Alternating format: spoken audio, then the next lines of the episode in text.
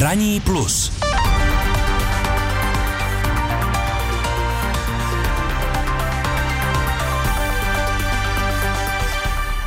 Číňané by po třech letech tvrdých uzávěr a omezení kvůli COVID-19 znovu rádi vycestovali do světa. Od počátku týdne zaplavují dotazy cestovní kanceláře a na internetu začali ve velkém vyhledávat různé zájezdy a typy na cesty. Peking v rámci uvolňování protikoronavirových pravidel už po novém roce zruší povinnou karanténu při příjezdu do země. A víc už nám řekne Kateřina Šmídová ze zahraniční redakce. Zdravím tě. Dobré ráno. Tak cestujícím bude nově stačit jen negativní negativní PCR test na COVID-19.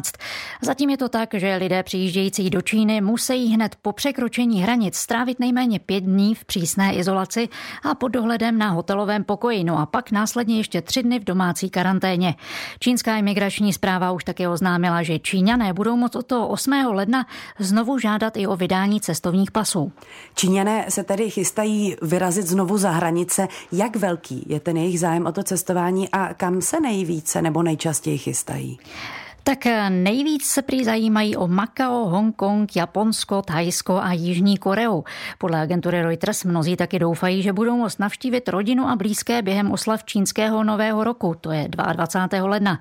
Ten zájem je rozhodně obrovský. Čínská online cestovní agentura Ctrip třeba uvedla, že do půl hodiny po vydání zprávy o tom chystaném otevření hranic vzrostlo vyhledávání populárních destinací desetinásobně.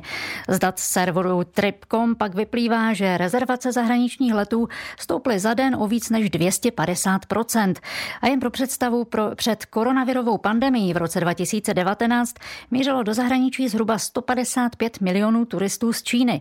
O rok později už tohle číslo kleslo na pouhých 20 milionů. Uvádí to online platforma Statista.com. V Číně se ale podle dostupných zpráv COVID šíří nekontrolovatelně. Nehrozí tedy další vlna pandemie? Mnoho zemí má už teď samozřejmě z přílivu Číňanů obavy a tak tak raději zpřísňují svá vlastní pravidla na hranicích.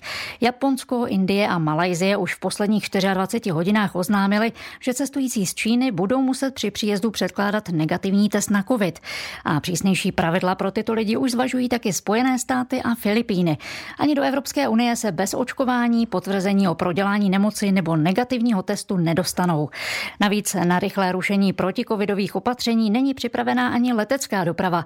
Agentura Reuters uvádí, že aktuálně funguje jen asi 8% mezinárodních letů z Číny oproti roku 2019. V Číně ještě nedávno platila politika nulové tolerance vůči covidu a vláda od tvrdých opatření nechtěla upustit. Jak jsme říkali, nákaza se tam ale pořád šíří. Tak co se změnilo? Čína se s nákazou opravdu nevypořádala a informace, které Peking zveřejňuje, navíc nejsou transparentní a úplné. Nikdo tedy vlastně netuší, jak na tom Čína opravdu je a jaké mutace či varianty koronaviru se tam vlastně šíří. Všechny všechny ty lockdowny, neustále testování a nekonečné izolace dohnaly mnoho lidí na hranici chudoby. Přišli o práci, nemohli se starat o blízké. No a přesně tihle zoufalí Číňané už toho měli prostě dost a minulý měsíc tak začali protestovat ve velkém. Původně jen proti té nulové toleranci, nakonec pak už i rovnou proti celému režimu a někteří dokonce vyzývali k rezignaci prezidenta Xi Jinpinga. Peking následně začal ustupovat a omezení rušit. Jenže očkování v Číně není ani zdaleka dostatečné a to uvolnění opatření tak vyvolalo opět rychlé šíření covidu v zemi. Lékaři podle agentury Reuters mluví o přeplněných nemocnicích, kde je pětkrát až šestkrát víc pacientů než obvykle. Převážně se jedná o starší lidi. Mezinárodní zdravotniční experti pak odhadují, že denní přírůstky nakažených se v zemi pohybují kolem milionu případů. Oficiální čísla ale samozřejmě známa nejsou. To byla Kateřina Šmídová ze zahraniční redakce. Děkujeme. Hezký den.